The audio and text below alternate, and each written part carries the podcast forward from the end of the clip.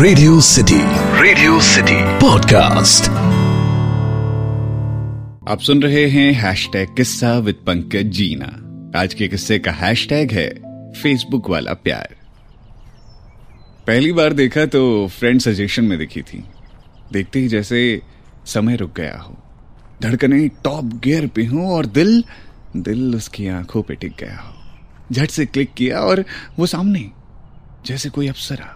हालांकि रिक्वेस्ट भेजने की हिम्मत हुई नहीं हमारी, पर स्टॉक बहुत किया। उसके सामने तो हम फ्रंट कैमरे के फिल्टर में भी बोग्गा लग रहे थे। दूसरी बार से वो सर्च लिस्ट में एकदम ऊपर थी। जादू बरकरार था उसका। सारी तस्वीरें जैसे खोद डाली हो हमने और भर दिया गलियारा अपने फोन के आंगन का।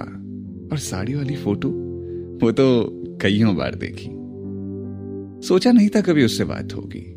मेरे जैसे अजय देवगन माफिक दिखने वाले लड़कों के लिए वो रवीना थी। मन ही मन तो बस पा लिया था उसको। किसी की तस्वीर देख के गूज बम्स उठना कैसा होता है? अरे पूछो हमसे, नहीं पूछो यार।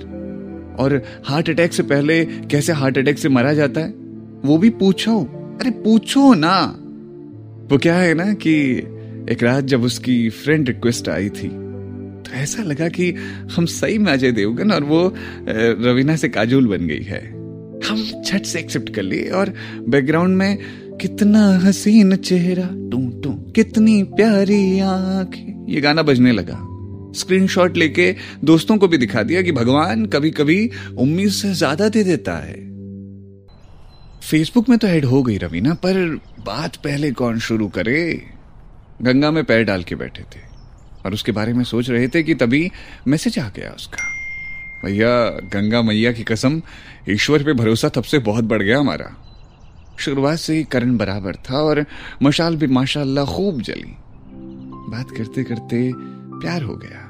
हालांकि हमको तो देखते ही हो गया था, पर पुख्ता तो बात करने के बाद ही हुआ ना। उसने अपनी कहानी सुनाई और हमने अपनी। उसने ठहर के सुना हमें और हम तो भैया उसकी बातों में खो ही गए कहीं। धीरे धीरे आग जो थी वो दोनों तरफ से बराबर भड़कने लगी। खाना पीना, पढ़ना, लिखना सब साझा होने लगा।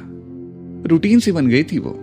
उसके साथ सारी बातें की जाती, उसे सब कुछ बताया जाता। ऑफिस का टेंशन उसके साथ फोन कॉल पर रफू कर दिया जाता। वो भी बताती अपनी बातें, अपने शहर की गलियों के किस्से कि कैसे किसी लड़के ने उसको आज फेसबुक पर मैसेज भेजा, कैसे आज पड़ोसियों ने फिर से शादी के लिए टोका, कैसे उसके रिश्तेदारों ने बाबूजी से रिश्ते की बात की, कैसे माथे पर उसके पिताजी के दहेज की टेंशन दिखी। एक दिन उसने कहा वीडियो कॉल करते। बस मुसीबत शुरू होनी थी यहीं से। अब बारी आ गई थी वीडियो कॉल की। वो थी अप्सरा और हम थे दिल जले के अजय देवगन। डर तो भैया बहुत गए, पर यकीन मानो लड़कों, लड़कियां सच में शक्ल पे नहीं मरती यार। अगर मरती होती तो उस रोज वो हमारी शक्ल देख के मर ही गई होती। उसके दांतों के बीच में स्पेस था थोड़ा, शायद मेरा दिल अटकाने के लिए। वो हंसी और हम फंसे। इश्क का पारा अब सीधे 8वें आसमान पे था। अरे हमारे साथ हुआ था ना, तो 7वें नहीं 8वें पे होगा। रिश्ता जब जुड़ जाता है तो उम्मीदें भी जुड़ जाती हैं। कभी वो रूठती, मैं मनाता, कभी मैं रूठता तो मैं खुद ही मान जाता।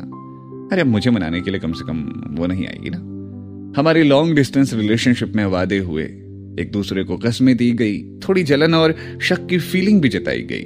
कुल मिलाकर जो एक कपल के लिए जरूरी होता है ना, वो सर्वगुण संपन्न रिश्ता था हमारा।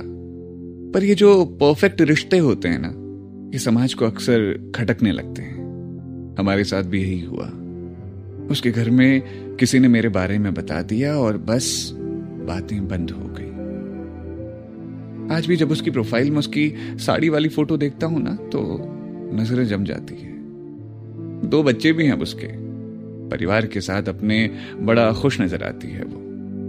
प्यार तो अब भी बहुत है हमको, पर वो क्या है ना कि अजय देवगनों की किस्मत में अप्सराएं नहीं होती। और काजोल की तलाश हम अभी तक किए जा रहे हैं, कौन जाने कब मिले। तो ये था आज का हैशटैग किस्सा। सुनते रहिए रेडियो सिटी। मेरा नाम है पंकज जीना। यह है हैशटैग किस्सा।